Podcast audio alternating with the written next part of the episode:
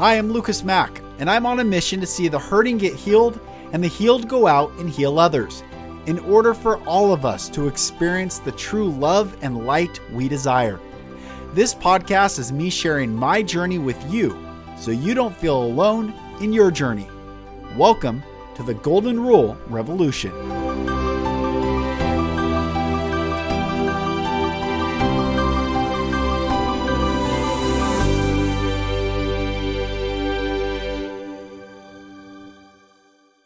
Hello, brothers and sisters, and welcome back to another episode of the Golden Rule Revolution. I am Lucas Mack, and it's such a pleasure having you join. And today, guys, I this this is hands down one of my favorite podcast episodes I've ever recorded, and it is with. It's not. He's not even a brother to me. He's. uh I mean, he has a brother to me, but this man Larry Yatch is the Navy SEAL that I have referenced many, many times on my on this podcast.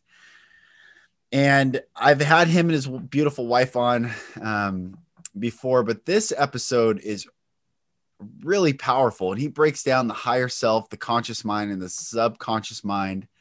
Um, we get into a lot of stuff, and I would, I will say again that he is the reason I'm alive today. He's an amazing man I love him so much. And I know you're going to be blown away by this episode. So, everyone, enjoy. Well, everyone, like I mentioned, you've heard me talk about him a lot on uh, the podcast, is because he's a big reason why I'm alive today. And uh, brother Larry, welcome, welcome back. Actually, you, you and Annie did a episode a long time ago, and yeah, and it's I'm been a bit, of, a little bit of time, but good awesome. to be back. Man, it's nice to have you back. You look great. Um, so the word, I mean, I know you, I know you get asked this every time, but it's also the cross that you bear by going through what you've gone through. Um, the word, the title Navy SEAL gets thrown around a lot. And I was thinking about, I mean, with as it should, but I know you get asked what it was like to be a Navy SEAL. what'd you go through? But I want you to share before you even went to BUD/S for everyone listening like when you under when you hear someone is a navy seal and obviously there's varying degrees of seals but just how tough you guys are to go through BUD/S can you share when you drove across country and you were in dallas in that swimming pool and what happened to you and and just your journey? Because that's a wild. Yeah, it's, it's interesting because i often I often hear stories of people that wanted to be SEALs, but many of them never even got to the process of going into to BUD/S. And many of them have reasons why they didn't. Like, because I, you know, I hurt my shoulder, or I, you know, I had vertigo once, and you know, I, I couldn't, you know, they were saying that I couldn't go, or you know, there's always some reason. And the same thing of of people who even get to BUD/S, and then next thing you know, they're not there for some reason other than they quit because it was too hard, right? It was it was always.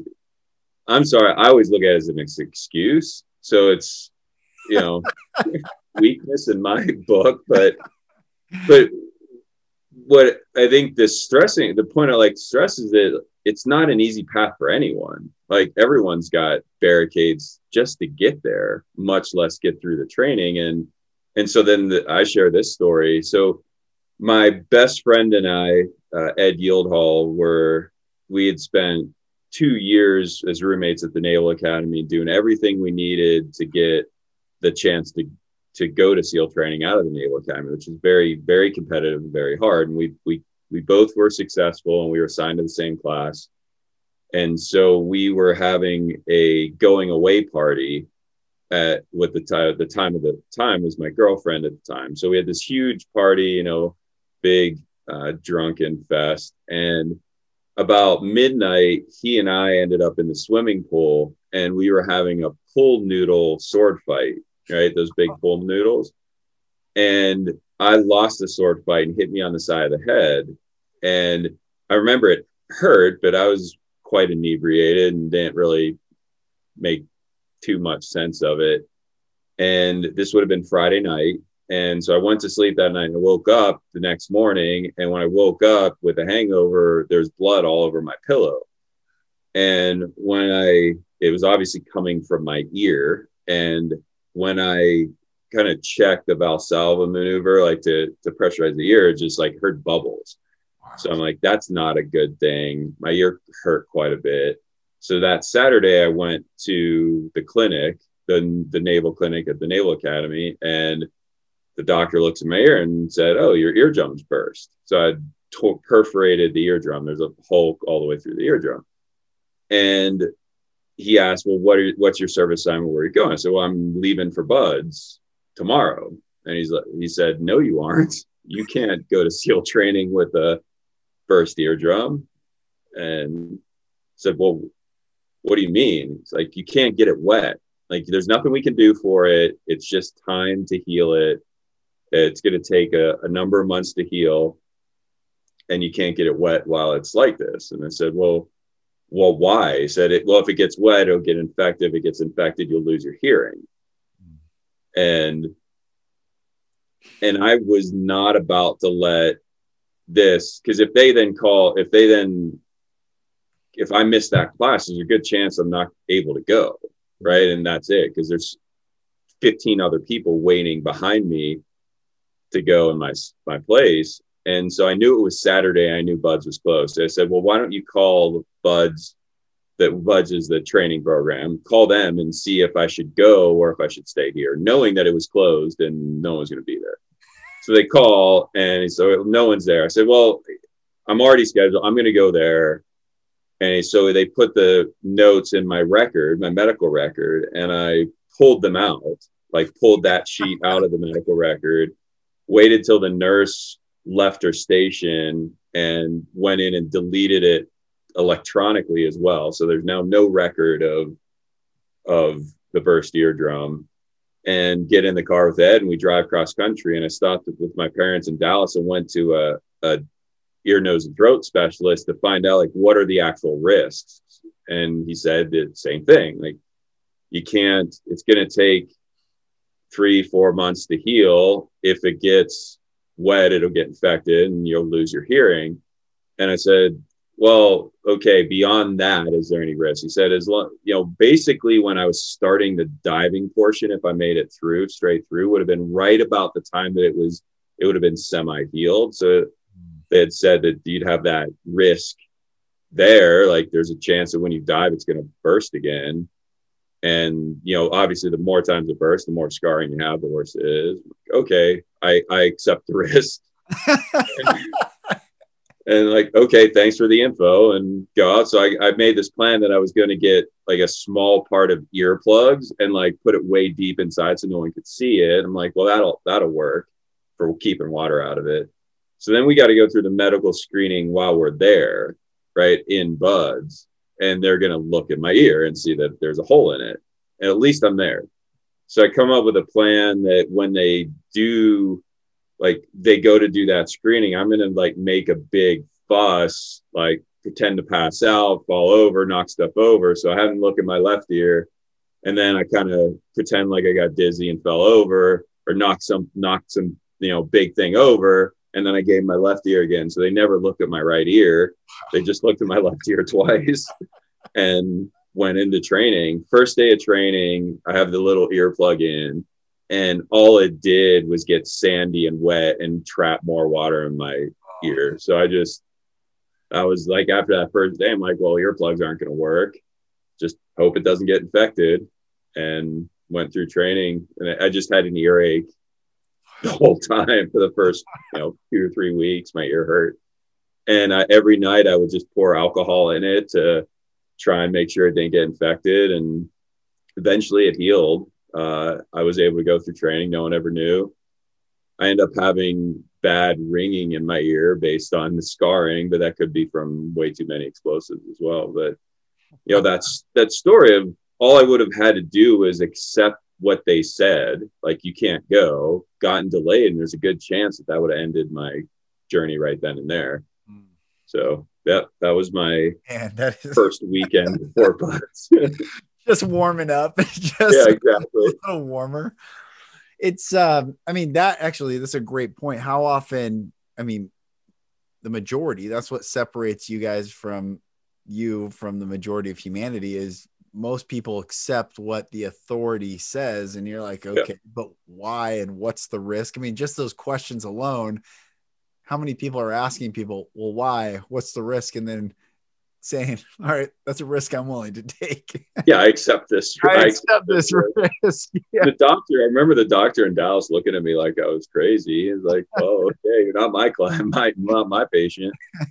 and, and beyond that, like beyond that, right? So amazing, good point. I agree with you. Like, how many times do we just accept what people say? And that's part of what enables me to be a SEAL and others not to is I don't accept anything anyone has to say is truth. You have to prove it, and then once you prove it, I'll accept it. If if not, I'm gonna I'm going to prove what is true to me, yep. and act in that. So on, and it's a weird dichotomy. On one side of it is this: if I make a commitment to hold a responsibility, I hold it every single time, mm. right? And that was the same thing with my SEALs. On the other side, if you have me, if you ask me to hold a responsibility that makes no sense, I will say no and not do it. Hmm. And so there's this dichotomy of of hating authority, like or question hating isn't the right word, questioning authority at every point, and having this unbelievable string of response need to hold responsibility. Right? It's this right. like it's a crazy black and white on both sides of it that would seem opposite. Right? Would seem right. that hate each other. I remember you telling me one time that what makes SEALs different than other warriors in the military is if uh, yeah, is if uh, a commander of of another branch would tell the group to go take the hill, and, and SEAls would say, "Screw you, you go take that hill if you want. You know, we want it. We're going to do it a different way. We're going to do it a different way. That's right. We're Whereas most would just run into the, you know, run and and it's important that like the, this is an important point, right? Usually the, the difference between Marines and SEALs, right? Marines are they have a really hard mission. Their primary mission is take enemy held beaches. They need to have discipline above all else, right? Listening to authority above all else, concern for themselves at zero. So that when because when you take an enemy held beach, the first two or three waves are just gonna die. Like mm-hmm. we know that. Like there isn't it isn't like anyone thinks that the first two waves are going to make it and win. Wow. And so the third wave has to keep going despite the first two waves lying dead on the beach. Right. And so when they are when they're asked to go take the pillbox and the first guy gets shot and then the next guy like go take that pillbox, he has to run and say, you know, go do it. SEALs don't have that mission, right? Our mission is to, you know, that mission is not about innovation, is not about um, freedom of thought. That mission is just throw a bunch of meat at a problem and eventually you win. Mm. There's no other way to win that. Yeah. Our missions are not like that. Our missions are the missions that everyone else said was impossible. Mm. And if everyone else says they're impossible, we have to approach it in a way that no one else thought of. And so you want guys to question what you ask them to do every time. And when they finally identify what makes sense to them, they will do it no matter what. Mm-hmm. Right. So that's that light switch of no, I'm not going to do something that makes no sense. If it makes sense, I will make sure it's absolutely done. Amazing. It's such an amazing journey that you're on because you know, and we'll get into what you're doing now. I, I referenced you. I've I've shared your story many times in talks um, because you first of all, I love you, and you know I wouldn't be alive today if it wasn't for you. And that's I know, I know. um, but there was a when I was in San Antonio as a reporter down there, I would go back then I was really into Christian ministry, preaching, and and in that world. So I would go minister to the homeless by myself. And I remember the homeless people being like, "What church you with?" I'm like, "I'm not with the church. I'm just here by myself." And they're like, "Okay." church of Lucas Mack. I'm like, "Here I am, baby." you heard of it? That's right. That's right. And uh, it was. I started bringing brand new undershirts down there, brand new T-shirts, because I'm like, these people are always giving you stuff. I want to give them something new. But in order for, and they would always try to grab it. And I was like, I'm not giving you anything until you talk to me. And that's where I would have these beautiful conversations. Well, I built a relationship with this guy named Martine, and he was hyper intelligent. He was a very smart man. He was a veteran and he he was a tank. What he told me, I don't know, but he said he was a tank commander in Desert yep. Storm. And I said, Well, what are you doing here? And he's like, I'm not going to get a minimum wage job. He's like, I've been leader of men, I've been commander of tanks. And I thought, boy, that's fascinating. Like, here you are, homeless, sitting on the uh, sidewalk, just chilling because you don't want to get um, a minimum, what he perceived as lesser than what he was worth job. He ended up dying two weeks. Once we moved from San Antonio back to Seattle, he died two weeks later. And uh, a buddy of mine who I'd bring down to the homeless with me once in a while, he went to his funeral and um, and I use him and you as like contrast stories because both military, both both intelligent, both you know on paper learn the discipline of the military, but you and I want to get into your story of like being a child because this is what's so interesting. I think everyone has this, but they don't access this story. Not to the degree you do, but you have always had a purpose of protecting and, and helping those who couldn't help themselves or sticking up for those because you were bullied. And your purpose has continued to do what you're doing now, still helping people heal and, and protect themselves. Where that man who was sweet guy, but he didn't have a purpose greater than what he was doing in the moment. And he ended up dying on a sidewalk and you're still helping people. And so I've shared that story often of like purpose is so important. It actually keeps us alive. It keeps us going. It keeps us moving forward. So can you share, because how tall you're, are you six, four? Six, uh, over six two. You're big. Well, I mean, you, you look know, like GI Joe. So I used to be six three, and then it made me about a half inch shorter, so I can't oh. quite say six three anymore. Okay. Yeah. They, did, they did give me metal, so at least part of my back's stronger. that's right, stronger, shorter but stronger. That that's good. That's a good exchange.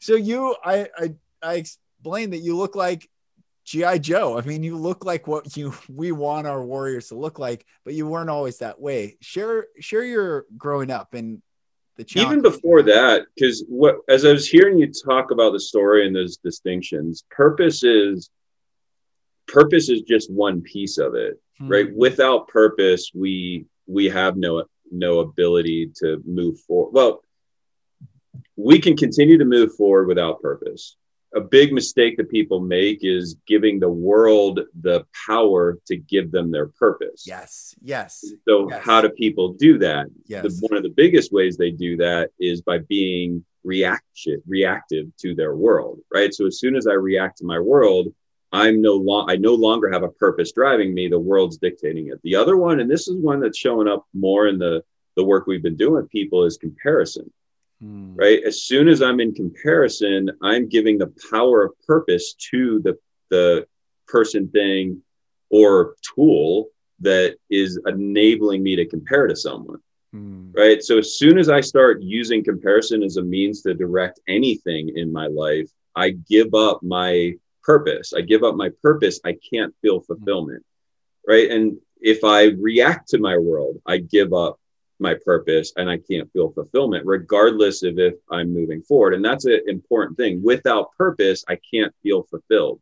That's why you have people like I have a client that has a billion dollars, right? Literally a billionaire. Uh-huh. He he's at a point now when I ask him, why are you still working? Well, because it, it's now a game. Like, can I make more than anyone else? Hmm. Guess what? He has a billion dollars and feels no fulfillment in what he's doing the reason being is even someone at that level has given up their purpose to comparison. And so the first thing we talk about is purpose, right? So without purpose, I can't feel fulfillment. But in this story, that's only half of it. The other half of it is what is your purpose, right? So this guy, his purpose was internal, like yeah. for himself. Right. Yeah. And and for me, my purpose has always been external, not for myself. Right. And so the word I use for that is honor. Hmm. Honor to me is living to a code of behavior, right? You can't have honorable actions without a code of behavior. So that's the foundation. But the, the second part and the most important part is it's a code of behavior based on the good of the group before the good of the self. Hmm. And so every honorable activity, you are more concerned with someone outside or a group outside of yourself. And dishonorable behaviors, stealing, murder, um, cheating, lying, those are all where I'm doing things for my benefit at the harm of another, right? That's a dishonorable stuff. So the foundation of honor is the good of the group or the good of the self. The benefit of living an honorable life is you have infinite power, hmm. right? When you act for the good of someone else, you have endless power. It, at any point, you can be the lowest, most tired you've ever been.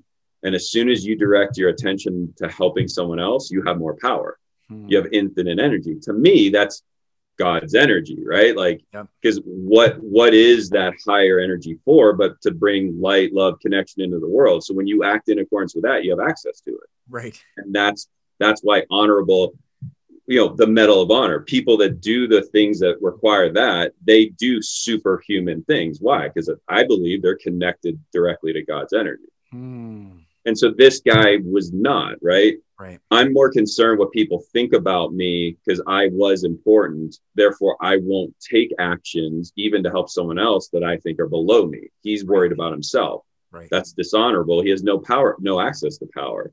Right. And he has no purpose because he's worried about what someone thinks about him. Therefore, he can't feel fulfillment. He was doomed to die. Right. With that type of living. Like it's just that's that is death.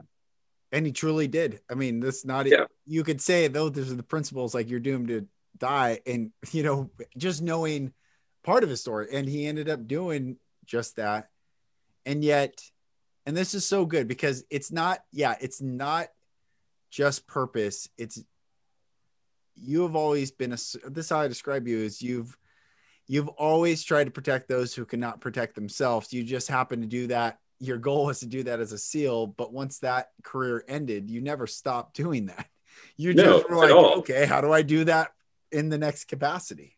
Yeah, and, and it was to it was not for my own benefit. Right.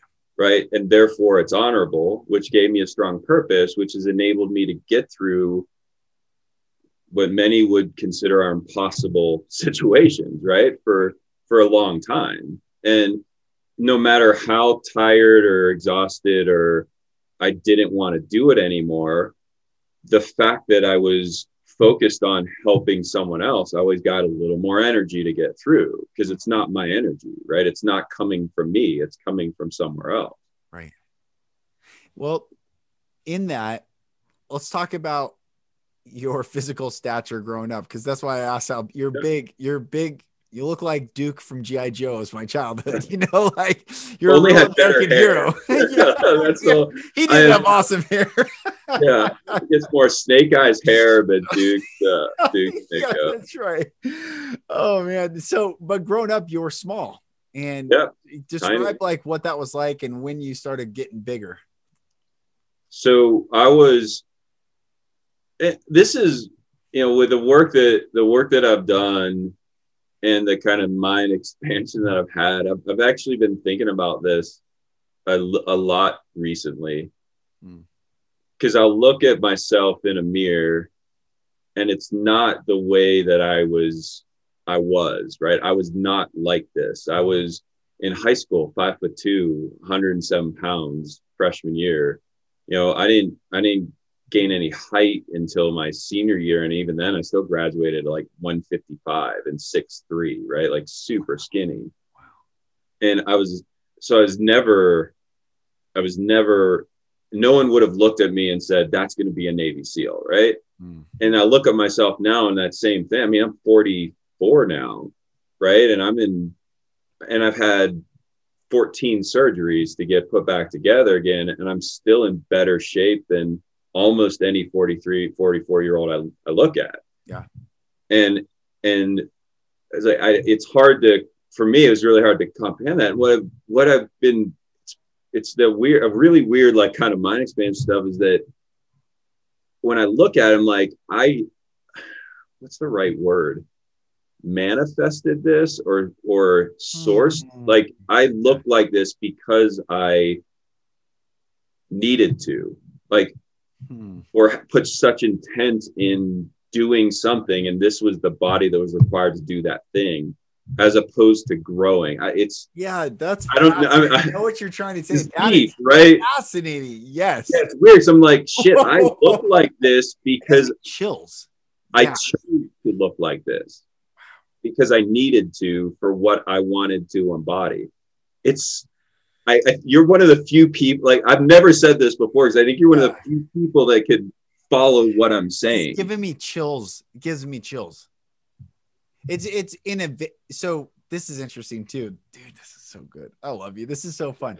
so you in non-victim man yeah i would say manifested the body you you're yeah you created your body from your desire um in a non-victim sense but it's no different than the sexually abused person who Yep. puts on a lot of weight they're yeah, to not be attractive. to not be attractive it's but isn't that is so interesting Yeah, because when you look at my my dad's five foot nine, and I mean he's not a, a strong person. Like he was always not weak, but he wasn't really strong. My mom is very thin, hmm. five ten, very thin.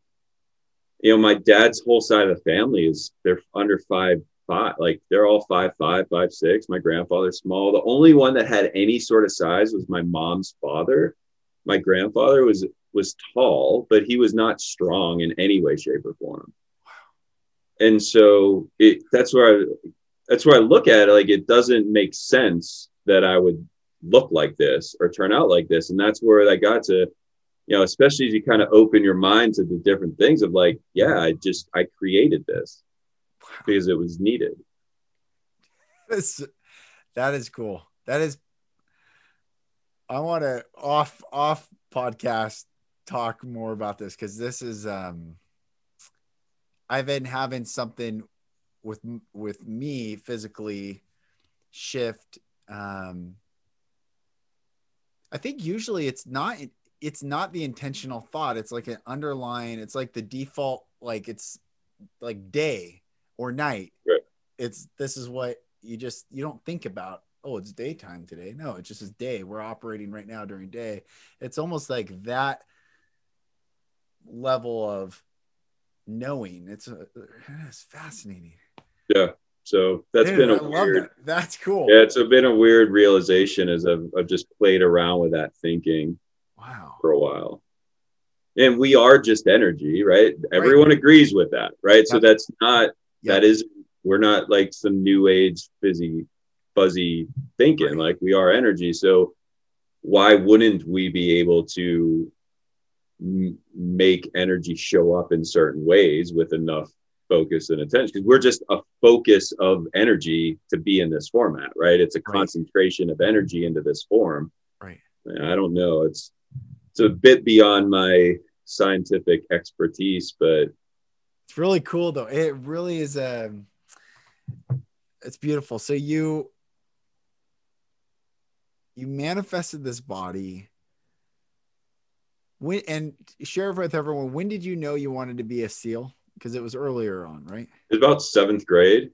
Yeah. So I, third grade, I saw Top Gun in the theater. I remember clear as day with my parents, my sister, and my aunt and uncle. And I remember walk leaving that theater saying, I'm going to be a fighter pilot Hmm. in, from the Navy, right? Like that was it. And so from third grade on, uh, all I wanted to do was be a fighter pilot, test pilot, astronaut, you know, from the go to the Naval Academy. I knew I wanted to go to Naval Academy in third grade, like that. And that's it. I started working towards it. And then about seventh or eighth grade, it would have been around 1981 or 84, or no, it was 90 something. 90 something, a movie called Navy SEALs with Charlie Sheen came out. Yeah. And I, we didn't, I didn't see the movie. I would have been too young to see the movie. But for my birthday in June, my friend got me a sweatshirt from the movie that said Navy SEALs on it. Mhm. And he got it simply because it was a cool logo, because we were both too young to see it. It was Navy and it had a cool logo. So we got it. I had no idea what Navy SEALs were because in the what would have been the late 80s, early 90s, just no one knew. I mean, even in the when I was first out of SEALs in the late 90s, most people didn't know what a SEAL was. When I was going through BUD/S, you know, you'd be it's like 50 50 if they have any clue. Right. And so I went to the library and found the book called The Men with Green Faces, which was a Vietnam era SEAL book. So it's a book based on facts, but it was fiction. And I read the book and decided that I needed to be a Navy SEAL and that fighter pilots were pansies.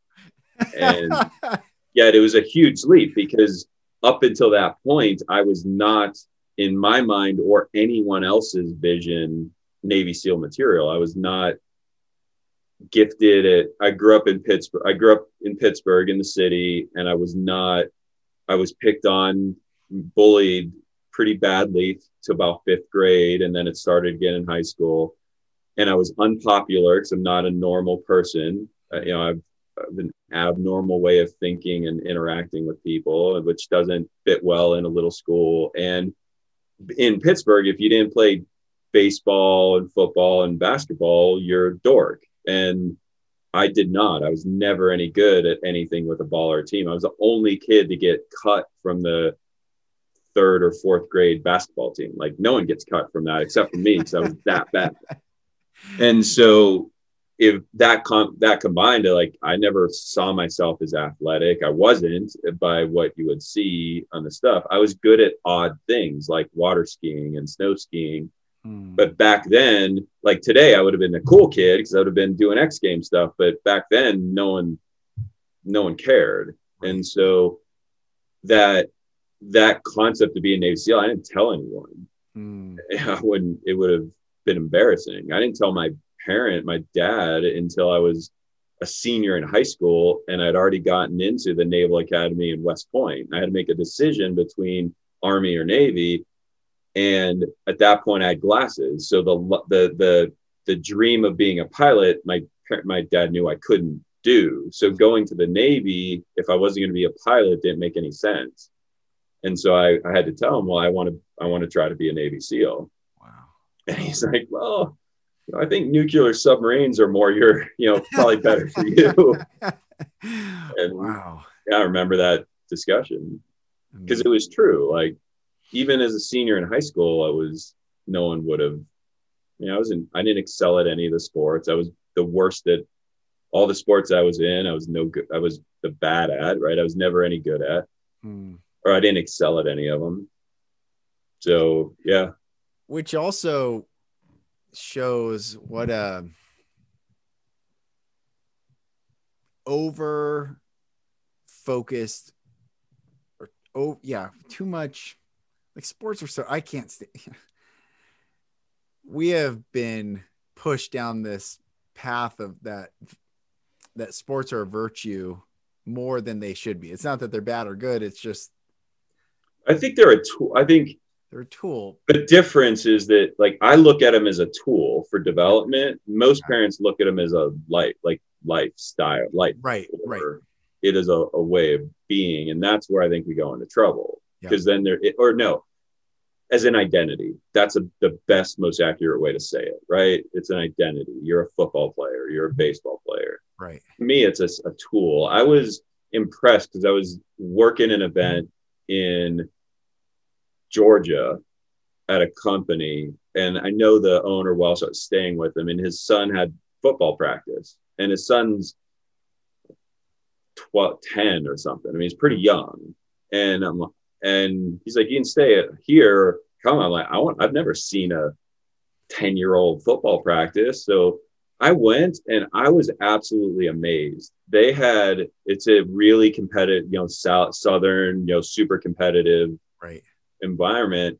They had six year olds in full pads practicing for an hour and they were really good because you know six year old can't pay attention for 10 seconds right so they would every like two minutes they're doing something different. And the kids practiced for an hour and 20 minutes in the heat in pads at six years old and all the way up, right? Up to the bigger kid, all the way up to bigger kids. And what I realized was how soft we are on our boys. Hmm. Like we're really soft on them. And I'm not saying that as a judgment. I'm just saying that as fact. Like yeah.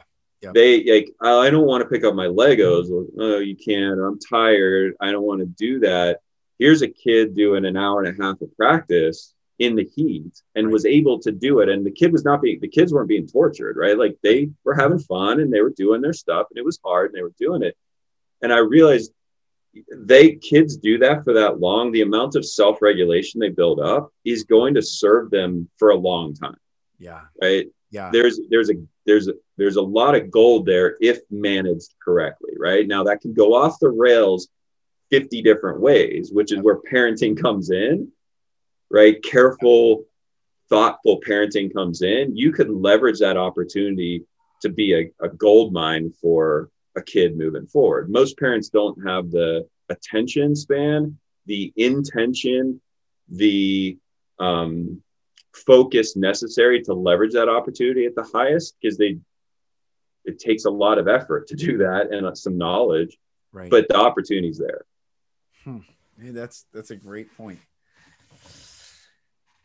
so a couple things that and i want to get into we will get into what you're doing now but I've, I've referenced a lot ALA. I've referenced you calling me that night yep. about ALA, and my first thought was like, "What is this a cult? like, what what are you selling?" Even though I had done, the irony is that I was in therapy once a week, every sometimes twice a week for two years, and still not wanting to live, you know. And you call me that night. For you,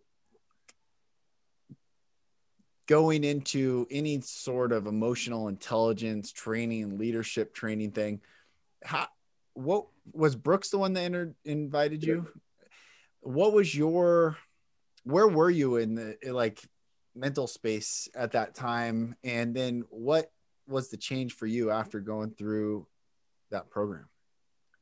I was at uh, I was at the I'd say the second the second lowest I've ever been uh, there the when the surgeon you know net, destroyed my back and said my SEAL career is over, and then getting sent back to San Diego and having my team be gone and everyone be gone. I was just alone in a house, hmm. you know, hurting and trying to recover.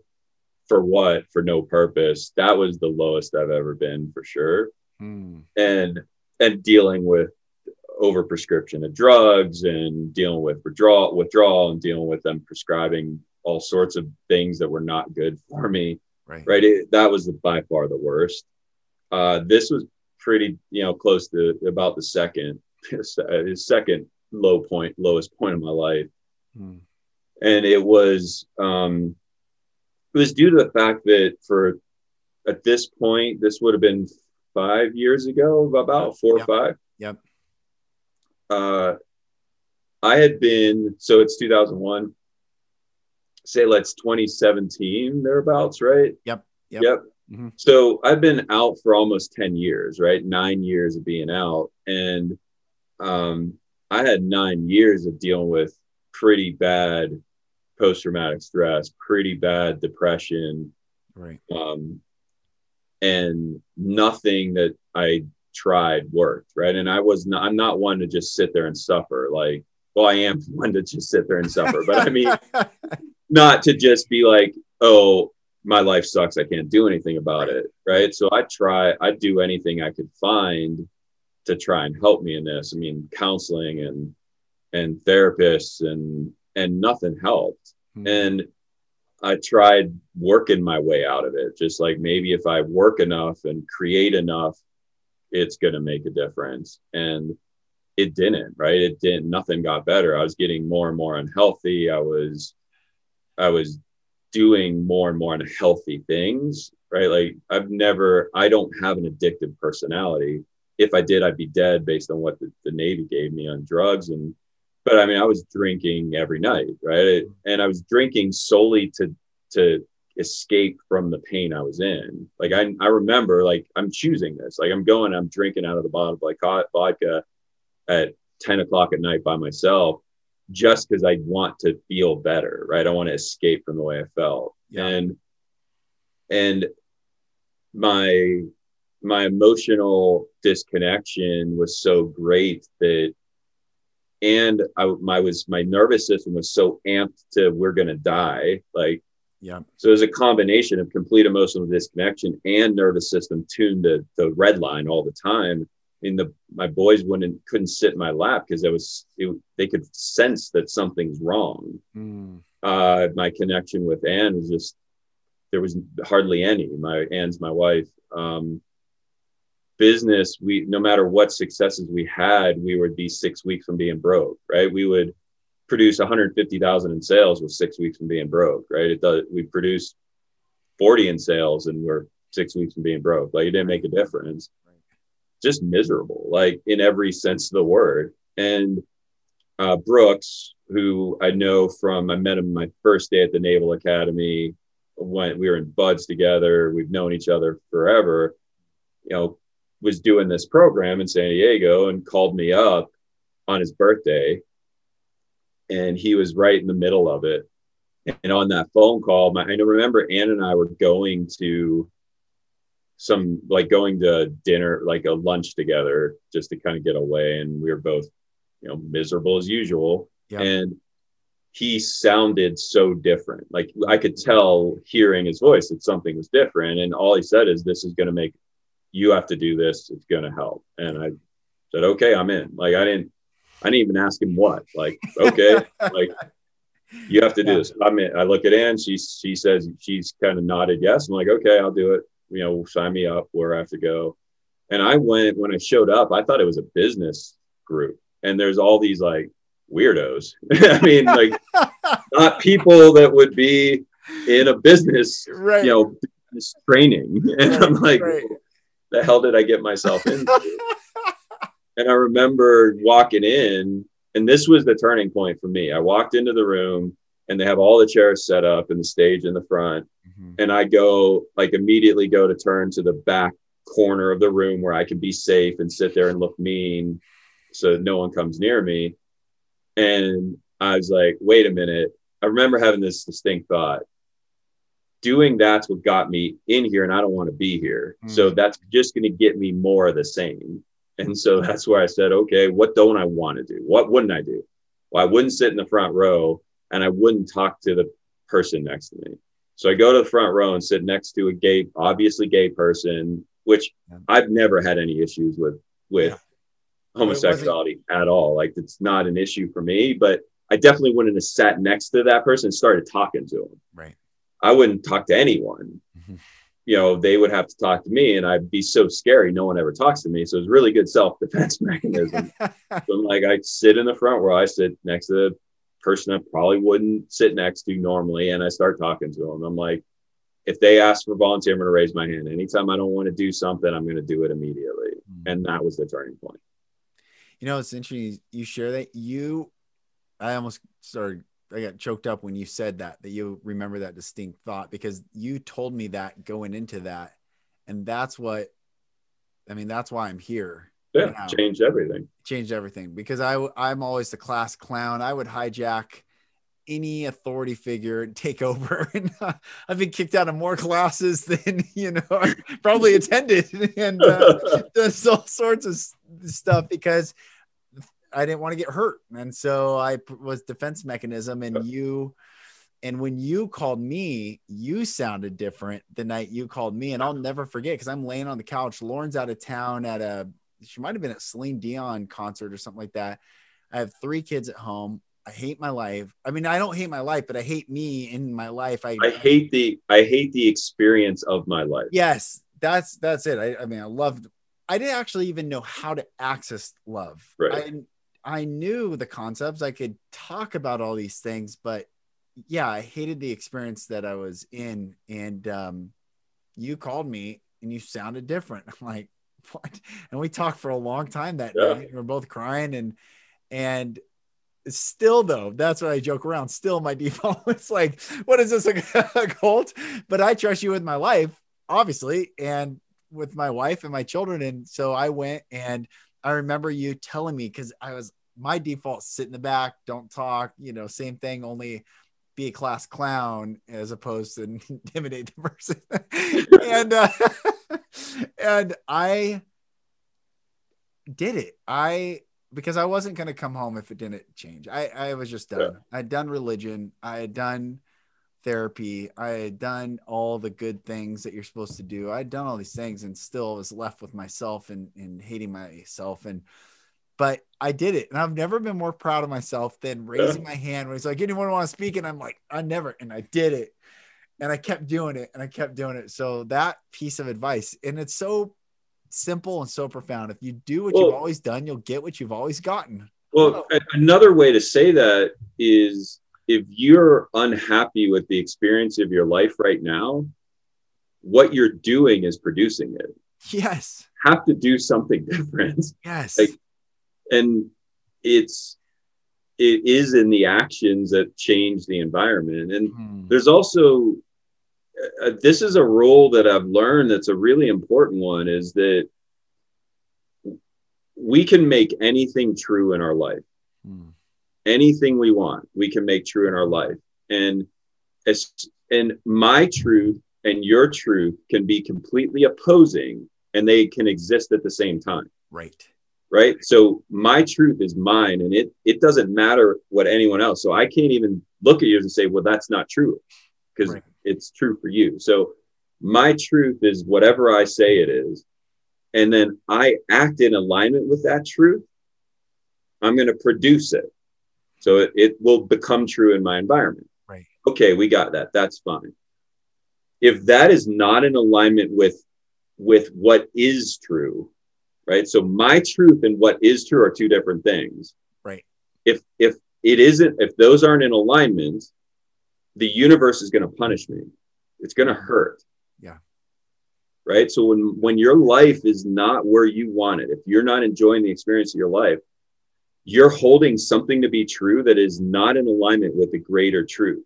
That's it. And yes. and you're acting in alignment with that, and you're being, I like to say, being punished. Hmm. The universe is making it hard on you.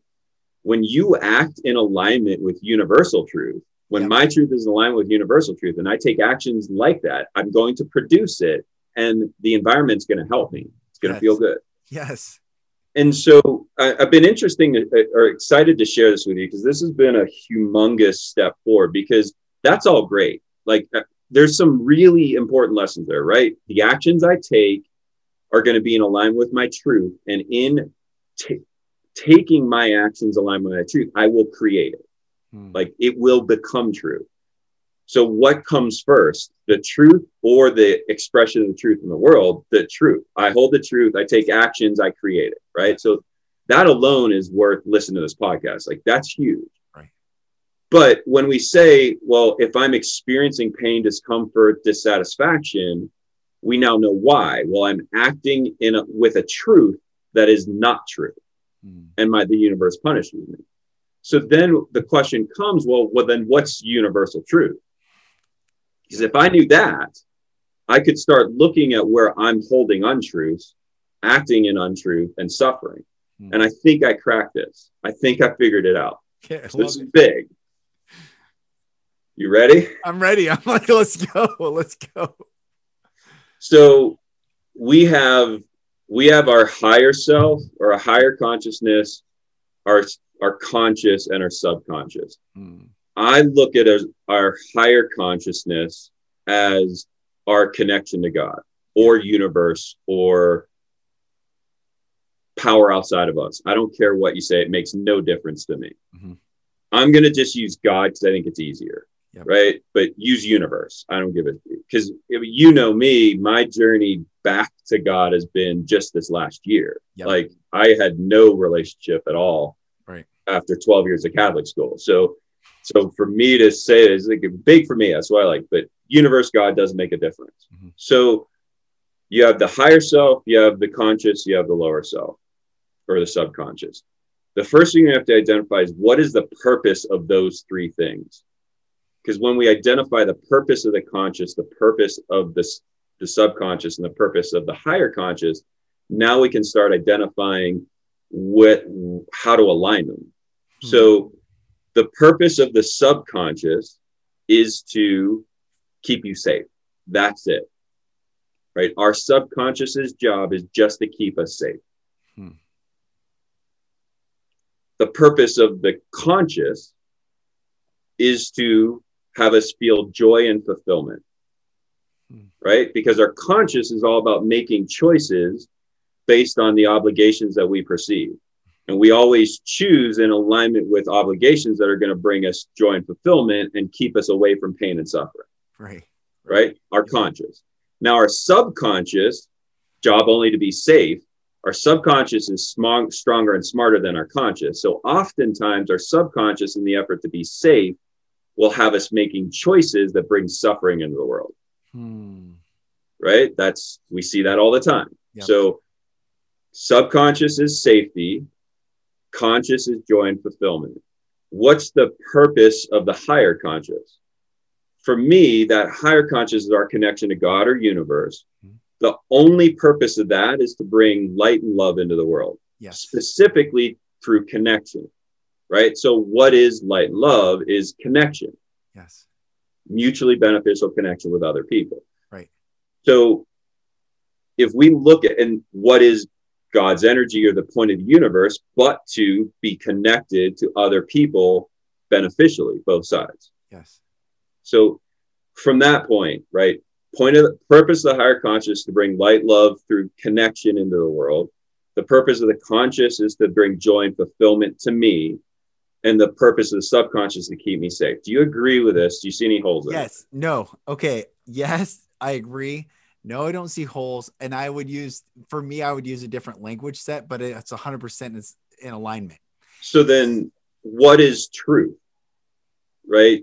Hmm. The universal truth is anything that brings light and love through connection into the world, has me feel joy and fulfillment, yes. and feel safe. And I would that change the true. word safe because safe to do what? Safe to actually live. So we're it keeps us safe so that we can stay alive. So then I would not use that word safe because that is from an anti threat versus pro our so, subconscious keeps us alive. So the reason I say safe is well, I we can say to keep us alive so we can procreate, but ultimately subconscious works on feelings, not actual. Hmm. Right. It doesn't. If it did, it would. That's our conscious works on actual facts. Right. Our subconscious will often kill us so that we feel safe. Right. My subconscious was killing me because I was drinking myself to death because it allowed me to feel safe because I didn't have to feel suffering. Yeah, that's good. That's my good. subconscious was killing me my relationship. My subconscious was killing everything because its only tools for safety was emotional self so emotional divorce from any emotion, mm. don't feel anything and suffer. So our unfortunately our subconscious is stupid is not to keep us alive. It's to keep us feeling safe. That's where our subconscious fucks us over and over again because our traumas will yeah. inform the subconscious how to keep us safe and therefore most of the time our subconscious trying to kill us or at least have us suffer so good yeah yeah so that's why i say safe because i really do think yeah. it's feel safe it isn't be alive if that was the case we'd all be happy we just lived our live with our subconscious but it is isn't the case right now i can start saying okay, if if let's tie these two concepts together. If I am unhappy with my life, my experience of life, let's be I'll be very precise, right? I'm unhappy with my experience of life right now. That means that I'm holding something as true and taking actions in alignment with an untruth, and the universe is punishing me or I suffer. So, what? How do I? What do I do with that? Well, I start asking myself, is this action, is drinking vodka alone at night so that I can escape from feeling, is that going to keep me safe? No. Is that going to bring joy and fulfillment into my life? No. Is that going to enable me to bring light and love through connection into the world? No. I should not be drinking vodka alone at night to escape from my feelings. Hmm. That is an untruth. Is is having a podcast with Lucas sharing earth changing concepts in ways that people can apply. Is that true?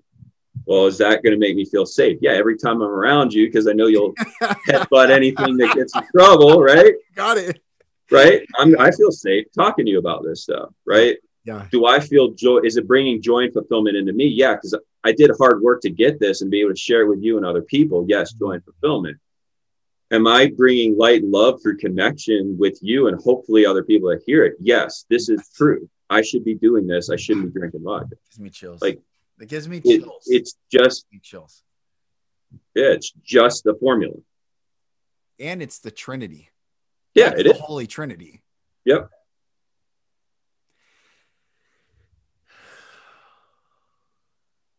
Dude, that is so good. I think so. And what is, you know, the questioning, and I do not, I'm not deviating us. I want to stay on this, but you grew up with the Socratic method and you had a father. You, Right. you learned the questioning. Then this movement of Q came into the consciousness and the political uh, arena. This and all Q was doing was que- asking questions, and that's when things started to arise. And questioning is our basic human right, perhaps, or It's our it- it's our basic human ability to navigate our environment. ability. Yes, Right. Yes. Like it, it is our it's our only tool to navigate our environment. yes, Right. Think of think of your three year old, right? Right. They are a big question. Oh yeah, why? learning Why? to navigate their environment. Yeah, exactly. Yeah, what is this? What's it do? What's Right. what's going to happen if I put it in the garbage disposal? I don't know. Let's see. Right. So I love that you would say that. Yeah, let's find out. let's see. Let's blow this shit up. We got it. I don't know. I'm, I'm kind of interested in out too. so. Yeah. Is it mine? Oh, nope. that's Okay, right. let's do it. that's right. Oh, that's so good. Yeah. What is this? Why? Yeah. How does it work? Yeah. Why? so and if we go back to the original thing that we're talking about with purpose right when when you're reactive to the world you lose your purpose if you, you give the world the, the ability to dictate your purpose you can't feel fulfillment when we start to question we're being proactive in the world Hmm. when we're proactive in the world we can identify what our purpose is to live in this universal truth and we can feel fulfillment so good. Oh, brother, I uh, thank you for. I mean, I'm not done with talking, but just thank you for doing the work because I am here today because you chose to do the work and just having this thought, this deep. I love you so much. Just to think that deeply, well, I, I, I, articulate it so clearly. But I know it's done a lot. it's not easy right No, like right, that didn't that's not like i read that somewhere right. there's nowhere you can read that. There uh, there's nowhere to find that. And it isn't mine. Like i didn't this is not my knowledge. I just i feel like a archaeologist. My job is to dig and test and dig and test and dig and question and dig and test until i find fundamental truths. And those fundamental truths are from god or from Yeah. universe. I mean they're not mine. And truth makes us free. And so that freedom, that liberated soul that we have. Yo, come you're not just in what we shared around purpose fulfillment about um, being the connection of our truth are the truth we hold our actions and how the universe responds positive or negative negatively to that our higher conscious subconscious and subconscious those those only give you a framework to ask questions and be proactive in changing your life like at this point like and this is a double-edged sword so anyone that's sitting there that is dissatisfied with their experience of life right now you're now choosing that. Hmm. like you have no other excuses. Right. like because you can't say well i don't know what to do. Well yes you now we do know. Look at an action and ask is this going to have me feel safe? Is this going to have me feel joy and fulfillment? Is this going to bring light and love through connection into the world? If the answer is no to any one of those three don't fucking do it. Do something else oh, Like, you're no right. longer stuck on the side of the road to die homeless like right. unless you choose to. And i'm okay if you choose that. Like that's the other thing i found like it's not my job to save everyone. Right. some people want aren't ready and want to be where they are and miserable. Just don't say it's not your fault around me. Like i can't take that. Right. it's not your choice around me. That because it's your choice now. You have the you have enough information to change it and if you can't ask for i was about to swear again ask for help Yeah. like Yeah. we, for- the only way that we can do anything in this world is through coordination of action with others right. and so ask for help Hmm. I want to, I do want to get this in. I was like, do I get this in? I do want to get this in because it's been a part of your story. It's a massive part of my story. And it's because of you, I have entered into this. I share with people all the time. In fact, I had a call the other day. Someone said, he looked at me and he said, plant medicine? I go, oh, it's massive part of my healing journey. I mean, massive. And, and uh, I said I had never even had cannabis before I sat in ayahuasca. I mean, I just alcohol was my my game, and uh, it has been. And I don't want to, you know, I'm not trying to overemphasize it that it's the answer for everyone, but it's been part of this journey as part like the emotional intelligence program and and plant medicine. And and what was your? Because I know you were coming at it from PTSD. Um, ptsd and depression and depression. so I, ended up with chronic depression because i was overprescribed um, antidepressants and anti-seizure drugs to mitigate neurological pain due to what they did to me in the hospital. So i've never had depression in any way shape or form in my life. They they prescribed for two years two antidepressants and an seizure drug not for depression or for seizures but to mitigate intense neurological pain from an injury. And when i because of the count the effects of those drugs i i weaned myself off. And then they do permanent damage to your your brain and your neurons and resulted in chronic depression so i'm dealing with post significant post traumatic stress and chronic depression uh, was a wow. that was my jam Yeah. i didn't like it but Right. i was stuck in it Right. And then you fat, and then again, you're with Brooks and yeah your your your soul liberation brother in this journey. And yeah if i i had done so prior to this being known by anyone was uh, i was doing i as you could imagine i don't know if people can imagine or not because I, I speak very complex things into very very elegant digestible. Yeah. digestible pieces. Yeah. I get that because I do some deep ass research. Like I read, you know, within this, when I was wor- going down the post traumatic stress route and it wasn't working, I started going into to scientific journals to research post traumatic stress and what they were doing. And I saw in a, a scientific journal, this would have been like six years ago, quite a long time, maybe seven. It was a while ago.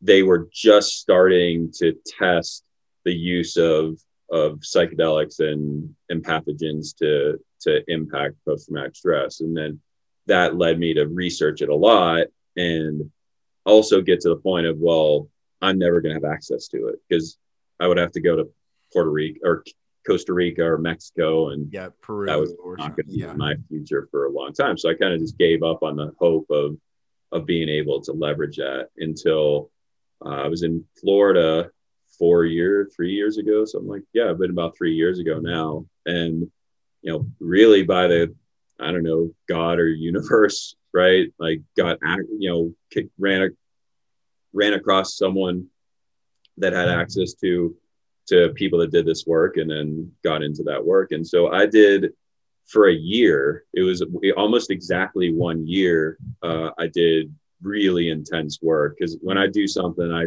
go into it Yeah. full speed. And in that experience, many, if not all, of the different varietals and, and treatment methods. Uh, anyone interested in doing this, the the thing that I say is uh, there's there's four things that you got to pay attention to, uh, and these are critically important. And if you don't have a lot of information and pick this right, you you're you could cause yourself more damage than good. Yeah. The first is dosing, making sure that the dosing is done well. And, you know, pour until you say stop is not done well, Right. right? The same amount for everyone is not done well. Right. And most places don't do it well. The second thing is the environment that you're doing it in. What type of environment are you doing it in? We're like, oh, it's a safe environment. Well, is that environment conducive to the, the healing you need? That's right. It's not just safe. Yep. Right. The next thing is the people that you're around. When you're in these states, you're open and their their subconscious is open as well. And your subconscious can can latch on to their nervous system right? All our nervous systems are at different levels. So people talk about well i get an entity or i get some dark spirit. What what's happening is your nervous system is tuning to the trauma of another's nervous system mm-hmm. and so you have to be really freaking careful who you're around you don't need to talk to them you're just next to them if they're in the same room our nervous systems are so sensitive when opened up that they can tune to any one of those. So you're rolling the dice as to are you going to walk out with Jerry's trauma? Like you don't know. And you won't know why. You'll just feel messed up. And the last thing is what process is being done in that space. Mm. Right? You can, most of them are run where you get a medicine and it's a big dose in a loose environment with people you don't know. Yeah. And in that, you're left to hope you're going to do well. Like it's literally like rolling the dice in Vegas. Like it, maybe it shows up seven, maybe it shows up snake eyes. You don't know. Mm. And within that, there's an opportunity to, that you're going to get a lot. But by the nature of the chemicals, they're hitting multiple neuroreceptors. So you want the neuroreceptor of openness of consciousness, but you're also hitting neuroreceptors of visual, then the visual cortex and the emotional cortex.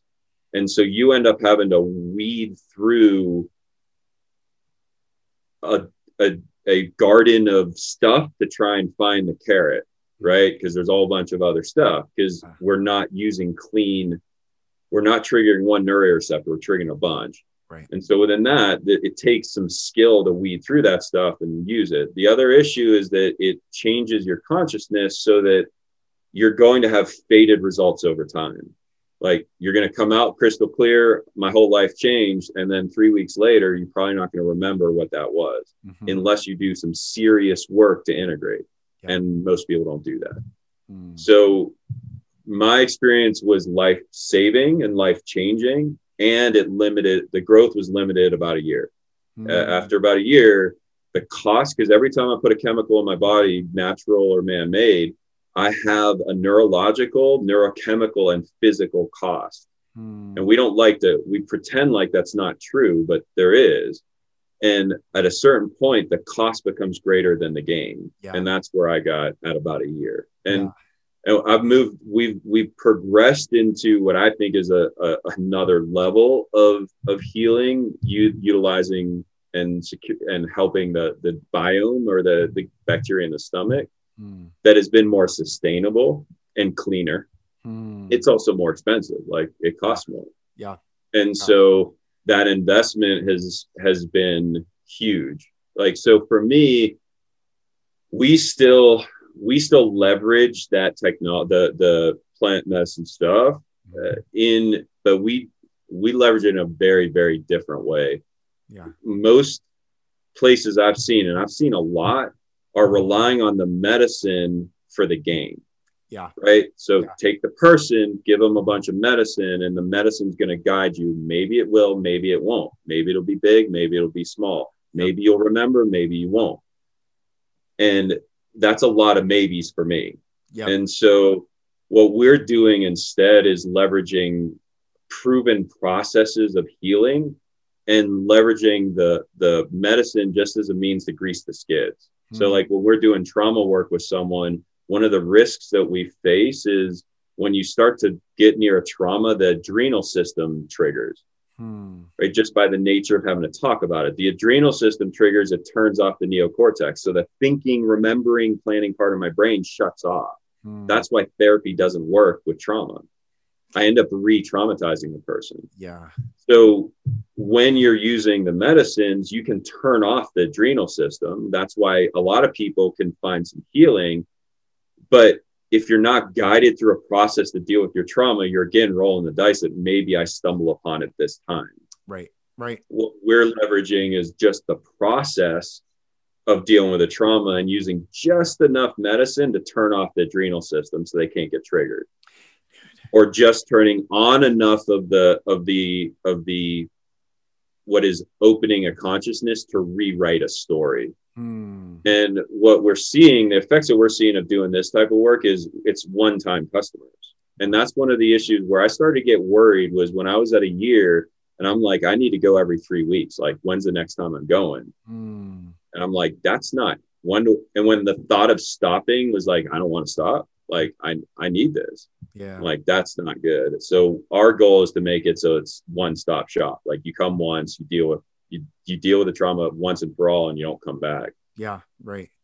Dude, that, So that's that- my journey. that is such an important thing and i can't wait and we're going to give uh, a free offer away to the seventh person that reaches out and we'll give give that information here in a moment but that is such an important distinction what you just said because i really going through it being my first time with you and, and annie and Yep. and um and then having numerous other times by myself with groups or different things it I would not. I tell people you got to do emotional intelligence work before you go into that world because, like, because that gives you at least a framework of not being afraid in the unknown, and you can go through and navigate. But if you're just like, yeah, if you're closing your eyes on a raft in the ocean and like, well, I hope I make it to the shore. Um, you're not. I don't. I mean, I've seen so many. Yeah. I mean, I don't know about you, but I've seen that that play over and over again. And what I end up seeing is people are stuck in a loop. yeah. You know, it's Yeah. they're stuck in the loop of of being. Oh, I feel great. I see all sorts of stuff. Now I'm back to normal. Now I don't feel good. I need to go feel better again. Mm. And then it's this this same cycle, and they're not actually progressing. And So- I'm so I'm so I'm so thankful for you. I Yeah. love you so much, brother. I love you Yeah. more than you will ever ever know. And ever so you have SEAL um we'll talk about I mean, I know you've had iterations, but now you're in SEAL Team Leaders is your company. Yeah. And share what you're doing with SEAL Team Leaders and then how what you just shared of tying that in and then we'll get into giving that free offer away to the seventh person that reaches out. So our core, we've one of the best truths that I've uncovered, uh, and the most powerful truth is that our success in life, both our experience of success and our ability to produce accomplishments, is a hundred percent dependent on our ability to coordinate action with others. Hmm. And that that truth has been is is really life changing, right? Anywhere you're in strife or conflict with, it's in the pocket. This anytime you're in conflict with anyone, you're you suffer and you don't experience success. Anywhere in your life where you're experiencing success, joy, fulfillment, you're in fine coordination of action with others. The the that our core business is enabling people to coordinate action better with others. You know, Mhm. primarily we work with it with companies, but we also work with individuals, and that's that's the core piece. And What we found is when you get to an organization that has done most of the work, right, where they are able to coordinate action well, their limitation to growth are the unresolved traumas of the CEO and that's or the leadership team. And that's where we do the intensive work that I was talking about. So it's it's trauma work in rewriting the traumas tied to in sometimes some medicine work uh, or the work with the biome to be able to naturally change the uh, neurochemistry of the individual. And so that that core piece is kind of a one-two punch, right? On one side of it, it's getting the team to organize and working good enough, and then there's always a behavior that's going to stop stop us from progressing. So we either can influence the behavior of the individuals in the organization, or ultimately the biggest change comes from the leaders. And it always comes back to trauma. And you and I both know because we we both had companies before we're doing what we're doing is our businesses never grew beyond our trauma. and, Exactly. and then we were feeling like failures and looking at other people and, And like it what's reinforces the trauma. Right, Exactly. it's so good.